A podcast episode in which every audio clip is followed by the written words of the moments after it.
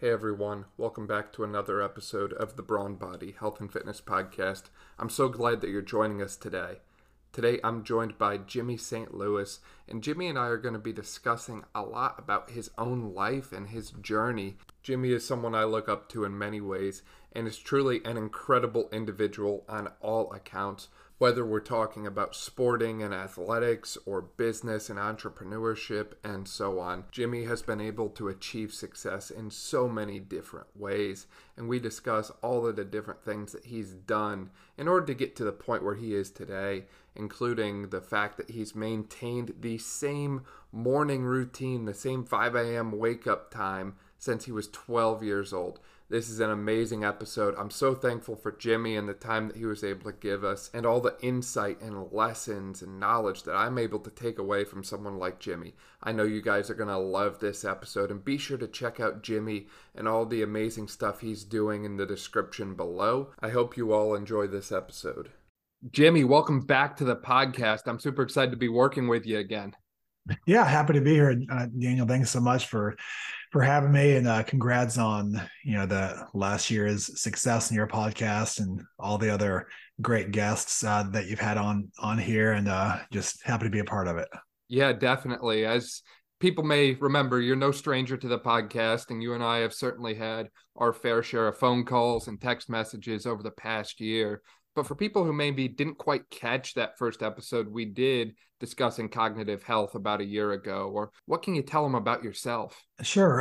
So I've spent the large majority of my career focused on what I call just, solving problems, whether that is in healthcare or trying to find ways to meet unmet needs in other industries. That's really been the focal point of my career. I was fortunate for about the first 12 years of my career to have a couple of startups in healthcare that were geared towards, solving problems. First in minimally invasive spine surgery, where we grew a clinic from just 9 employees to nearly 1,500, and then repeating something like that in the area of pulmonary medicine or lung health. And a couple other spinoffs with regenerative medicine, focused on cognitive health. But the commonality amongst those 3 different companies were there was an unmet need in healthcare for patients with a form of medicine that might have been primed for innovation and change. And we had the chance to do something special with it, and then to market it appropriately, and to bring in patients and treat them and have them become happy. And same thing goes with in more recent times outside of healthcare and in the franchising business and the sports ed tech world, providing people access to information and data and research to help them make the most informed decisions about either their investments in franchising or what we did with a recent company named Versus by providing access to sports training for emerging athletes. But again, just I'm in the business of trying to solve problems. So wherever I pivot to next, that'll be the common theme. I love that. And as you mentioned, you have done a lot of different things, ranging from spinal surgery type businesses to lung health, to cognitive health, and franchising even. But before you got involved in all that, you had a pretty successful athletic career yourself there. You mentioned Versus there as being kind of a new development for athletes there. But I know you personally also had a lot of athletic experience there, playing for Auburn University football team, playing for the Titans, and even competing, I believe, in CrossFit and rowing. Is that correct? And what was that experience like for you? Sure. Yeah. So I'd say I'm more proud of the earlier days, before I was, 18, 19 years old, where it turned into a bit of a job. So quickly I have had the chance to have a, I'd say a mildly successful sports career, had a pretty good run collegiately, and then signed a contract with the Tennessee Titans. And that was, that was a fun experience, a bit of an eye-opener. My time in sports thereafter, football as well, carried over into my business career. I mean, CrossFit was a bit of a hobby, but it brought me into the sport of rowing, and had the chance to move out to California and try to make a run at the Olympics in rowing, and be happy to share how I got to that point. But, you know, you talk about early on and just ambitions as an early athlete. Something I really enjoyed was moving all over the country, and my parents were both in the military, and sports gives you the chance to immediately meet new people and to form bonds with them. So I've got lifelong friends from all 13 states I lived in, and all the sports were played. But I grew up in Seattle, running track and cross country, where out there track and cross country is about as big as football in the South. So had that nice endurance base, and then fell in love with the sport of basketball, and you know, played in high school, had the chance to play in college, but decided to pursue football instead.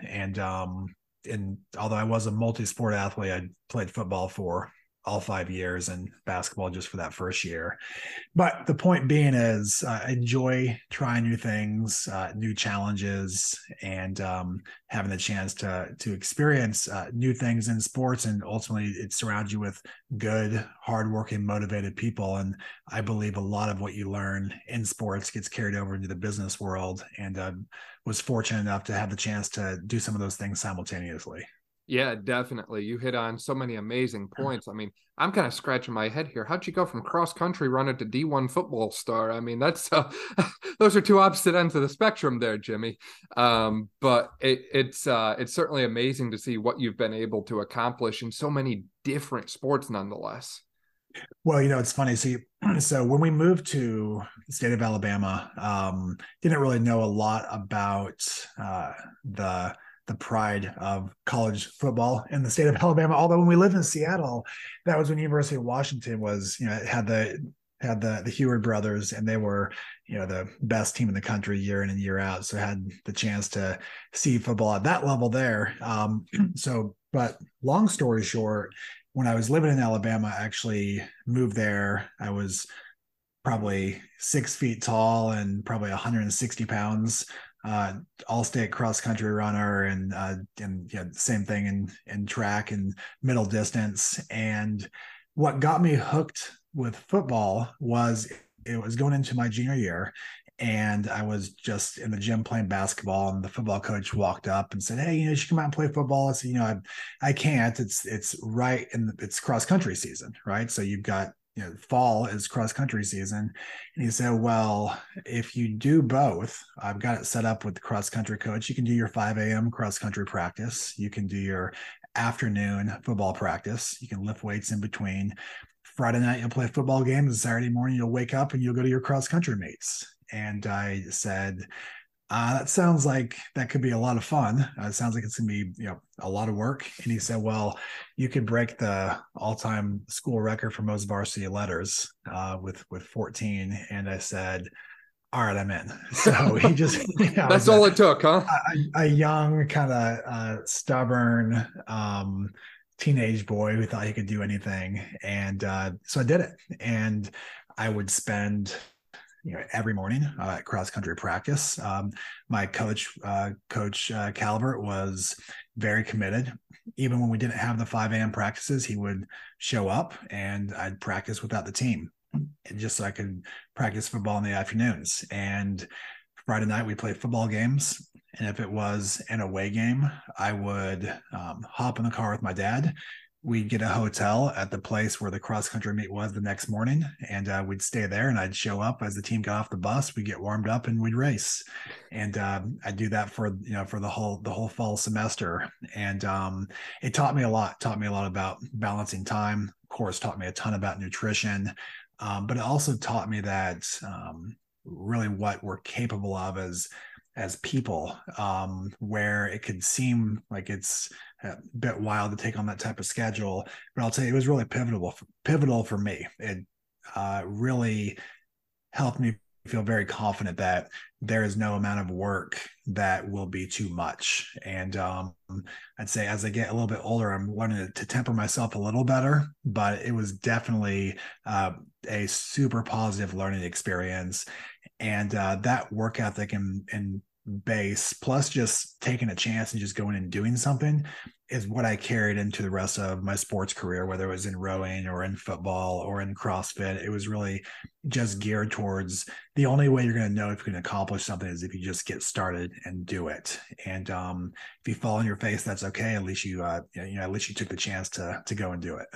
Yeah. Yeah. I love that analogy. And, you know, as you were talking earlier, you mentioned about the overlaps between sports and athletics and the business world. I couldn't help but think you've probably had a few 5 a.m. mornings and a few late nights because of building the businesses that you've built. And I'd imagine doing that from an early age and being set in kind of a routine almost of I get up, I put in the work, I go to school. After school, I lift weights, I do practice, you continue to put in the work. I mean, that's what it takes to be successful in any endeavor of life, but business especially. Yes. Yeah. So scheduling wise, nothing has changed since I was 12 years old, whether it's, a little bit of the lack of sleep or the early mornings. I tend to think that the most productive time of the day is when nobody else is communicating with you, and it's when the rest of the world is asleep. So sometimes that's a 3:30 or 4 a.m. Sometimes it's a 2 a.m. to 4 a.m. Then go back to sleep for an hour or so. But for me, I love to work when the rest of the world is quiet or asleep. It gives you the chance to think. One thing I really have had to focus on in terms of balancing, the three most important things in life with career, family and your health, was learning that taking care of yourself and that time balance is great. But what's most important is learning how to exercise your brain. And if you are stressing yourself out by working 18 hours a day, but you're not taking the time during that 18 hours of work to think and think strategically and think smartly, then you just get stuck in a hamster wheel. And I've really, over these last couple of years, worked really hard to take those pauses in the middle of the day, block out the time, and not even just for, say, meditation or yoga or exercise, but really just to think, where are you as a business professional? Where is your business? Where are the challenges? Those times can be some of the most critical times that you spend on your business. And that's something I've learned and really worked hard to emphasize here over just these last couple of years. Yeah, definitely. Being able to, be in the middle of a situation and almost like step back, hit the pause button for a second and assess everything that's going on around you. Sometimes that stillness or that still moment can be the key to unlocking the path that you need in order to accomplish the goals that you've laid out for yourself moving forward. And that's something you even see that with football, right? After every play, what happens? The offense resets and they get ready for the next one. So sometimes we forget that in life. We get so caught up in the present moment that we forget to hit that reset button. And you're right. We can, get stuck on that hamster wheel of life, as you were saying. Now, how did that, going back to that hamster wheel analogy, it certainly seems like you were doing a lot in the realm of athletics and sports at an early age, where it probably felt like one thing to the next, to the next, to the next, over and over again. How were you able to keep yourself on track during that time in order to achieve the success that you ultimately wanted to achieve? Did you have a set direction in mind for athletics, or was it, strictly for fun? And if you had that direction, how'd you keep yourself on task with it? Yeah. So one thing that has always been important to me is, as you set your goals, share them with people that you care about, that will cheer you on, that will be there to support you, but that will also hold you accountable. So I've always believed in being proud of the goals that you set and sharing them with everyone. And everyone's going to have different advice. Maybe it's just them cheering you on. Hey, how's things going? Checking in on you. But it could be that one day where you're sitting there, you're exhausted, you're not really loving what you're doing, you're questioning the choice and the goal that you set. And you could have a friend who calls just to check in and say, hey, how's that going? That was so cool that you set on this particular goal, whatever that might be. The greatest example was in rowing. It was at a strange time. I was in my mid 30s, I decided to pursue the sport. I had the the endurance base and had the support of the U.S. team, but they said, you know, you've got to learn this sport. You can be fit and you can be tall and you can have all the right physical characteristics, but this is going to take a lot of work. You're cramming a lifetime of learning into a year or two here. So when I decided to go out and do that, I mean, I shared it with my family. I shared it with people I was working with. So I shared it with our business and with our board, and they were excited. And because of that, those phone calls and those check-ins always kept me motivated because I felt like I was doing it for a bigger purpose. So that said, you know, I think the summary of that really is, I don't believe I've done any of these things just because I personally thought they were a good goal. It was something that I thought I could share with others and have an experience with others. And to me, and any other things I've looked at and passed on, it was because maybe it felt selfish. It didn't really feel like, you know, like you were trying to accomplish it for a bigger purpose. And that commonality are the things that that kept me going towards pursuing some of these these bigger picture things. Yeah, I love that. I think there's even an expression, you know, when you feel like stopping, you just got to sometimes turn around and look who's watching you, because you'd be amazed at what your own actions day in and day out can inspire, not just in yourself, but in all of those around you. And sometimes that's what keeps us moving forward, is the fact that what we do is having a positive impact on all of those around us, either locally or even on a broader sense, like you've accomplished through your businesses and all of your other endeavors there in life. Would you say, this is a topic I like to bring up to a lot of people, would you say that you've ultimately been successful at what you've set out to do? And if so, how do you personally define success? Because I feel like everyone kind of has a slightly different definition behind the term success. For me, so the question, have I been successful?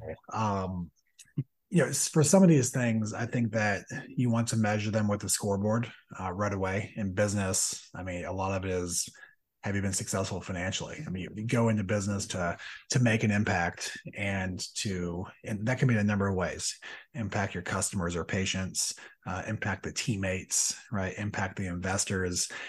And a lot of those things, you know, it's interesting where, so long story short, yeah, I'd say I've been successful. But when I look back at even our biggest win in business, I'd say fast forward, there's some challenges, some things I've learned that I would want to be sure that we don't carry over into our next business. And that's not just at the tactical level. You know, I'll give you an example. When we were so successful with the Laser Spine Institute, we saw that we grew the number of employees and teammates very, very quickly. And because there was so much success, as long as you were affiliated with that organization, you were looked at as a high performer. And what we started to see was there's towards the end, a little bit of focus lost towards teaching people the basic fundamentals to go on afterwards and to thrive.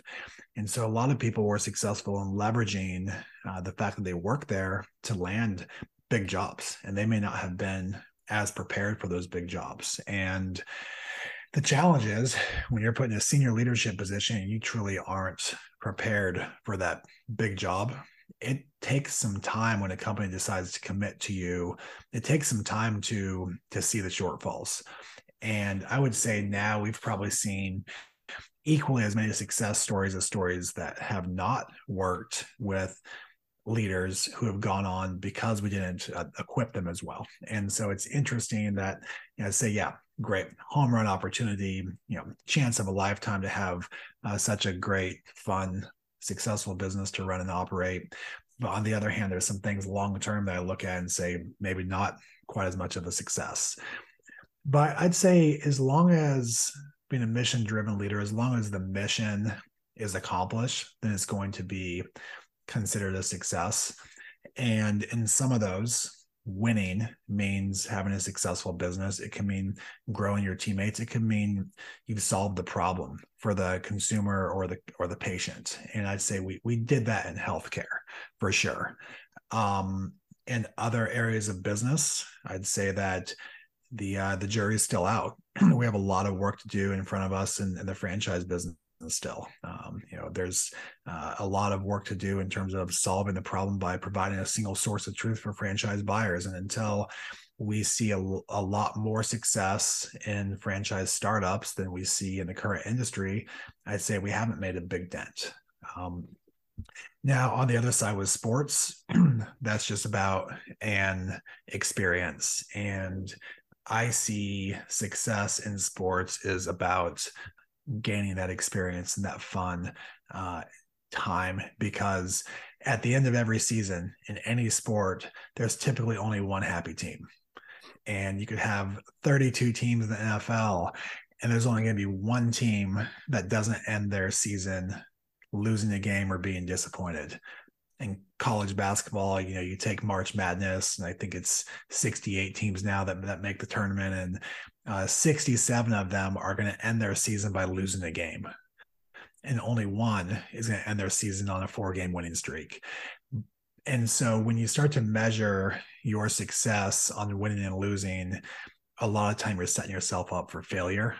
And I tend to think for those things, a lot of it really is just about the experience. Yeah, I love that take on success there. And I think you're right. A lot of times we kind of confine success to numbers or outcomes, when in reality, success is so much more than that. It can be falling in love with a certain sport or taking lessons from a sport that you enjoy and applying them to business and life on a much broader scale.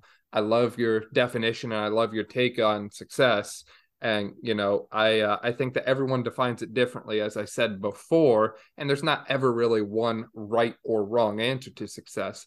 But I love how hearing how other people define it over and over again constantly makes myself change my own definition of what it means in order to be successful in life. Yes. Yeah. I mean, I think, you know, a lot of it, as we've said, it can be measured different ways. But I think the one thing I've learned more recently is to just work to not set yourself up for failure. And that doesn't mean don't set lofty goals, but just set realistic, attainable goals that will make you happy and proud. I was listening to Joe Rogan this morning, actually, and they were talking about a gentleman who became famous, and a lot of it, he became famous by misrepresenting who he is. And the problem wasn't, I mean, the problem is lying, but the bigger problem wasn't the misrepresentation. It was giving people an unrealistic perspective of reality and setting people up for failure because they believed that they could make it to where he did. And they thought he did it honestly, and he did it dishonestly. And what you're really doing there is you're setting people up for failure, because people believe that you can achieve this sports accolade without cheating. And the stuff he did, I mean, was just, you know, he was cheating. And I think that when you're set up for failure like that, it's a tough road. So that's why I think it's important to set realistic goals. You know, take, for example, somebody wants to stop a habit, say, stop eating sugar. The goal really shouldn't be stop eating sugar. The goal should be celebrate the fact that you've moderated your intake, because it's not realistic usually to just cold turkey quit something forever. And what you're really doing at that point in time is you're setting yourself a bit up for failure. So just work hard to set realistic goals and then take the small wins as you go. Yeah, definitely. I like that. I like that a lot, actually. As you were talking there, I realized that it's not unique to one individual being dishonest in how they've achieved success. There's been a lot of other individuals that we see almost commonplace anymore on social media who are claiming that they get their results from X or Y, when in reality, they're using Z, which is not even in the picture. And I can't help but wonder, you know, what kind of impact is that going to have on the next generation of athletes, the younger ones who are growing up and seeing all of this stuff on social media, and that's all they know day after day after day. I mean, is there a good way in your mind to kind of develop the next generation of athletes without exposure to that type of stuff? Or should we be, you know, avoiding exposure to individuals who are dishonest? for the next generation of athletes, or how should they go about kind of developing themselves? I mean, I think it's important in any area of life, and we just say in particular sports, to help always paint the picture as to what reality is. And I think a long time ago, it was trying to paint the picture that only X percentage of people make it to the pros. But that became a bit of, a debilitating thing to say, because, you know, then what you're really doing is you're demotivating people. So it's about, you got to find that right balance of keeping people motivated, but help them understand that there's bigger wins than just making it all the way to the most elite level. The other thing is, as you mentioned, within social and social media, a lot of the challenges, you know, you only see things typically at their best, and that's like the cream of the crop, right? So you might see somebody that has an amazing feat of strength, and you're just getting started being a weightlifter, and you look at it saying, gosh, how could I ever be there? I compete, you know, I'm competing against this type of person. And instead of setting those small wins that make you feel good as well. I really think a lot of the biggest challenge that we face right now is people don't set goals for a bigger purpose, and they set goals for perception. And it makes it hard for people to be humble and explain when they fail.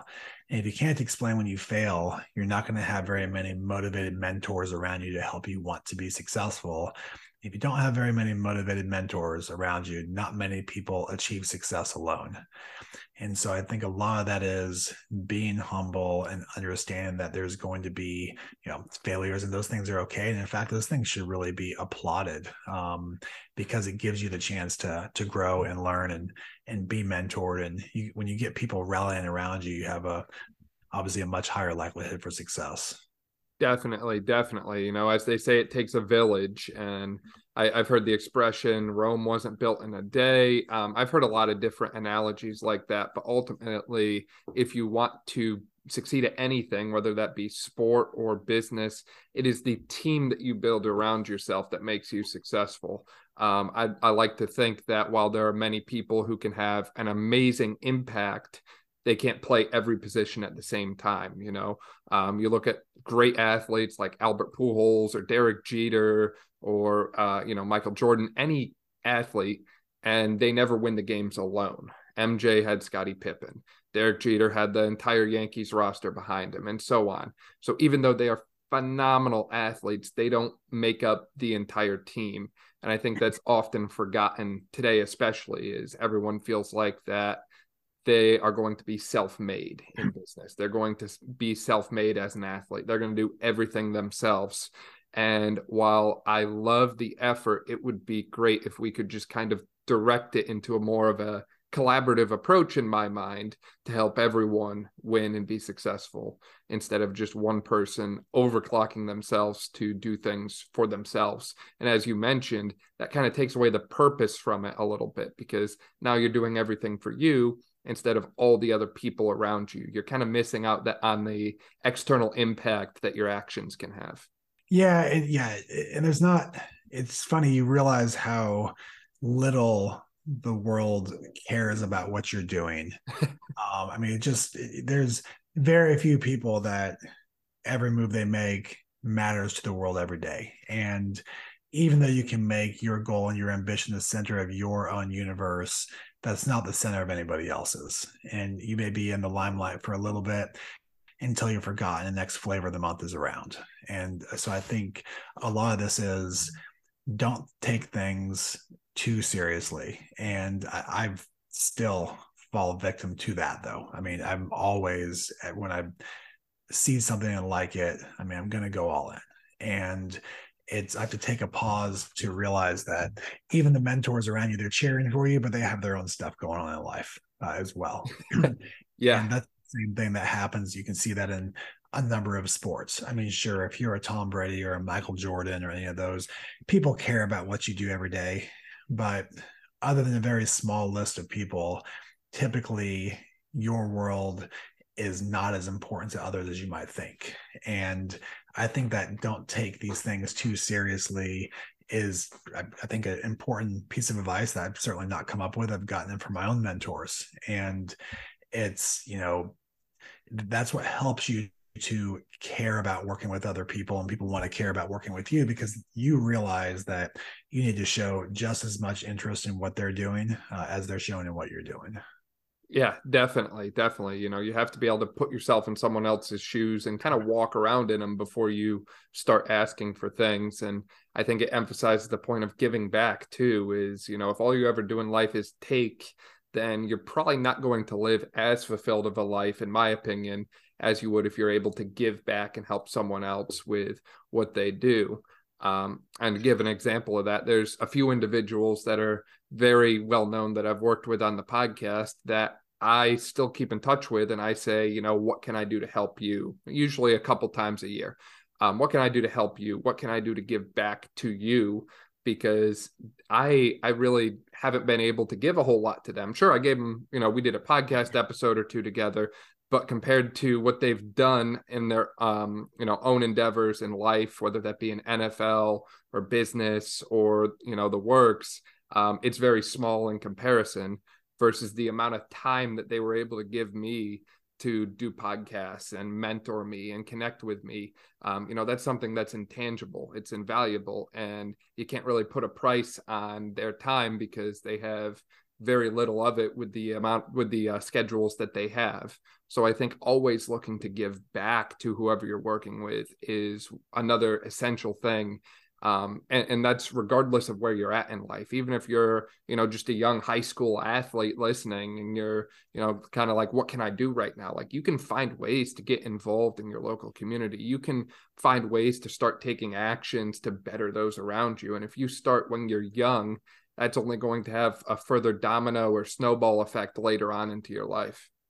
Yeah, there's a really good book, Adam Grant. I think Sheryl Sandberg wrote the forward for it's called Give and Take, and it talks about really actually the economics of giving, and those that are more likely to give have a much higher likelihood of success as well. And it could be the stories from the last $20 in your wallet and how somehow that gets, you know, paid forward and ultimately benefits you, or just the given mentality, because that, you know, that's what makes people want to help you succeed as well, realizing that, you know, there's a bigger purpose in life than personal net worth and success. So that's something that I think a lot of people need the reminders of. I do. Yeah. But and so that's a lot of it, is just being intentional about it and just understanding how important that is. There is a, you know, a lot of kind of the newer psychology books now, I mean, are really settling on, and we, you know, we'll never know the human brain, but they're settling on the fact that we can't change how we are born and how our brain is wired. And there's going to be people that are going to be more selfish just naturally. You just cannot help that. And so, but what you can help is you can still help being intentional and trying to find ways to set those reminders and set those as annual goals and making those priorities for you as well. And that you get a lot of self-fulfillment by helping others. And it's something that we really work hard to emphasize. And you never know when things are going to come full circle for yourself either. I just think back to when I worked recently with Dr. Fam, and we discussed his journey from, you know, he immigrated to the United States during the Vietnam War. He was born in Vietnam. And the individual that set up the camp that he was placed in temporarily while he was going through the process of coming from Vietnam to America, the individual who set that up ended up becoming one of his patients after he became a cardiothoracic surgeon. So it's amazing how some of those little things that you might have to do day to day for job or work or whatever can really come all the way around later on in life. So I like to say, you know, don't take things too seriously, but also recognize that your actions or lack thereof can literally, you know, impact someone for the rest of their life. Yeah, it certainly will. Yeah. So that's, you get those reminders as you get older and you touch base with friends or people that you haven't talked to in a while. And it's interesting, their memories of you will be things that you've just never remembered. I mean, things from, oh, you remember when you were in town and we went and had dinner here, and you think like, I didn't, I don't recall that, but I do recall other memories. And so, yeah, a lot of it really is, it's interesting as you gain more experiences in life, the memories that people form of you. If you take the time and you are diligent about asking and staying in touch with old friends, you can definitely learn a lot about how your words can impact a lot of people. Definitely. Now, Jimmy, I don't think it's a secret, but I think the world of you. I think you've been very successful, and I really appreciate everything that you've done for me. And we've talked a lot about success here, but I can't help but feel that there's an opportunity cost to success. There's always something that needs to be given up in order to get to where you want to be in life. So for you and where you're currently at, has there been anything that you've had to kind of sacrifice in order to get to where you are now? And is there anything that you would want to educate kind of the next generation on, as far as, you know, understanding the, I'll say the pros and cons to their actions as it relates to success? Yeah, you know, I think a lot of what gets people stuck is when you get stuck in, say, a job or financial situation where you need something. And oftentimes that could, let's say you're in a job that you have to have a job, you don't love the job. It's an interesting dynamic because oftentimes you'll hear people say, hey, I'm staying in the job because I need it until I find something new. And oftentimes what takes place is you're spending all your time doing that job and you're not spending time thinking critically, creating connections, looking for other opportunities. And unless you go all in and are willing to make the sacrifices and even some of the setbacks, it's difficult to find that next dream opportunity. You see it in sales. For example, you see a lot of people in sales get stuck in a job where they were super ambitious and they had great connections and some sales started to come in, and then the sales aren't coming in, next thing you know. And what happens then? You start to get desperate and you pursue any and all opportunity, and it becomes a bit of that 80-20 rule.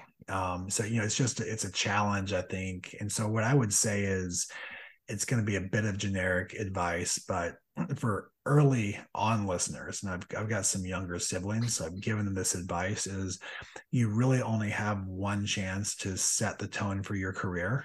So do not take a job just because it's a job. When you're fresh out of college, you're ready to start your career, be patient, wait until you find the opportunity that's going to set you on the right trajectory, whether it's career goals or whether it's financial. That's very important. You very rarely see somebody take a job for, say lower wage, $30,000-$40,000 a year, and a year later they're making triple that. Usually you see a slow kind of tick up, and if money is important to them, it's hard to do, but it's more important to be patient and look for that real opportunity that you can be extremely passionate about. That passion early on is going to lead to wild amounts of success. Like you'll hear about, 20 years later, a guy's running the company and he was the custodian or the groundskeeper, but he knew the company well. People loved him. He understood company culture, and he was able to be elevated to, the highest level in that company. So I think that's something very interesting. And then as you get older, when you have a family and the pressure's on, I think it's important to have spent the time and effort early on to where you can enjoy the other things in life that you've really been set out on. So, no one's going to always know the purpose of life, but I do believe one of them is to be able to give back, and whether that is giving back to friends, family members, your own children, sharing in that type of experience with your spouse. I think you're only really set up for success if you put the time and effort in early on. I don't have a lot of regrets. In fact, I don't really have, I think, any, because you can look back at them as life's experiences and have very rarely made the same mistake twice. And I tend to think if we're going to make tons of mistakes, but as long as you don't repeat them, then you're likely set up for success. No, that's great advice, Jimmy. And I completely agree that you can't go through life with a catcher's mitt in both hands. As Maya Angelou says, you need to be able to throw something back for other individuals. And I agree too that opportunity tends to get missed by people when they're young because, sometimes it's dressed in overalls and it looks like work. But you have to be willing to, you know, get your hands a little dirty sometimes and put in the time and effort and energy that it takes in order to get where you want to go. You know, I found that I've learned this very quickly, that even though I've got a doctorate degree, I don't know everything there is to know at 25 years old, and I have a lot left to learn. And if I don't put in the time and effort and energy it takes to do that right now, and I just kind of close myself off and say, well, you know, I've got my degree, I know everything there is to know, and just kind of close doors instead of open them, then sure, I might make out well right now financially, but that's not going to lead me to the success that I would want in the future. And even on a more important side, it's not going to allow me to impact people the same way I would want to impact people on a day-to-day basis. I don't think a lot of good comes from being closed-minded. I think a lot of good comes from being open-minded and constantly learning, but also holding yourself accountable and being willing to admit when you've made a mistake and own up for your actions or lack thereof in a situation. And I think the more you can do that at a young age, the better off the rest of your life will be. And again, my talk there is more on theory. Yours is based on a lot more experience, Jimmy. So I read there's a most recent article in Inc. magazine with Damon John, and he talks about his rise to success. And one of the keys was he never shuts the door on anyone or at any opportunity. And also that he just takes lessons learned from everyone, including toxic people. You know, I think you hear a lot of advice, don't surround yourself with toxic people. I personally keep a very small group of people around me that I'm close with. I'm typically difficult to get to know. And I learned a lot from him because he's able to look at things positively and look at things as a positive learning experience. If someone treats him poorly, he often just asks himself what might have happened in that person's life to lead them to that point. And it's an interesting way to look at it. You know, I think that although you want to be around good energy and positive things, we can learn a lot from you know, all different types of people, and whether it's a good interaction or a bad interaction, we have the chance to learn something. Yeah, I completely agree, Jimmy. That's great insight and great advice. As we kind of start to wrap up and close out here, do you have any closing thoughts or closing remarks or anything else that you want our listeners to take away today? Well, you know, you asked the question about some of the regrets, and I think I've gotten a little bit lucky, but I would say if there were any regrets, it's when you get tied to having to need the need for success financially. That's when everything really starts to change, and it usually doesn't change for the better. Being hungry and being willing to work tirelessly and be able to make the sacrifices, that's not a fortune that everyone has the chance to see and to have. And so I tend to think, do the work early on.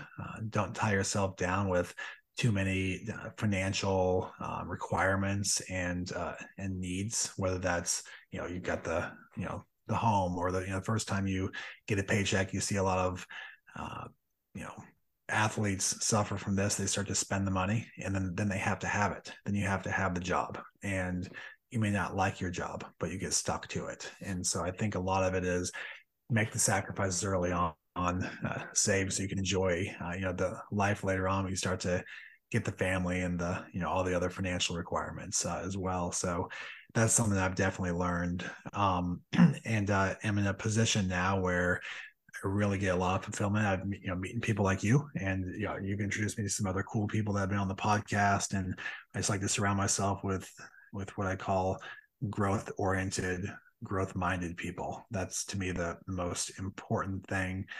If you want to thrive and surround yourself with good people, ask yourself if they're growth-oriented and growth-minded, and you're likely going to be in very good company if so. Yeah, right. You have to watch your circle, because you'll become just like them. I think there might have been a saying at one point too, if you befriend 5 millionaires, then you'll be the 6th or something like that. So that is definitely great advice, Jimmy. For people who want to keep in touch with you, or, you know, check out all the amazing things that you mentioned earlier that you're doing in the world of business and franchising and all of that sort of thing, where can they find you at? Sure. So we, find me on LinkedIn, Jimmy St. Louis, just look me up on LinkedIn. We do have our, cognitivehealthandwellness.com website, membership-based program up and running, franchise123.com, up and running as well. And, lots of visitors there. So feel free to check us out there, but would love for any listeners to reach out directly. Would love the chance to grow a network here as well. And, find me on LinkedIn and would love the chance to chat. Yeah, definitely. We will link to all of that below in the description too. So if you didn't quite catch that, you can just click there. Jimmy, as always, it's a pleasure. Thank you again for your time. Yeah, thanks for having me, Daniel. I appreciate it. Thank you so much for listening to this episode of the Brawn Body Health and Fitness Podcast. If you liked this episode, please make sure to share it with a friend, subscribe so you don't miss any of our upcoming episodes, and leave a review. This way we can spread knowledge and motivation and help reach more people. Thank you again for listening, and I'll see you next time.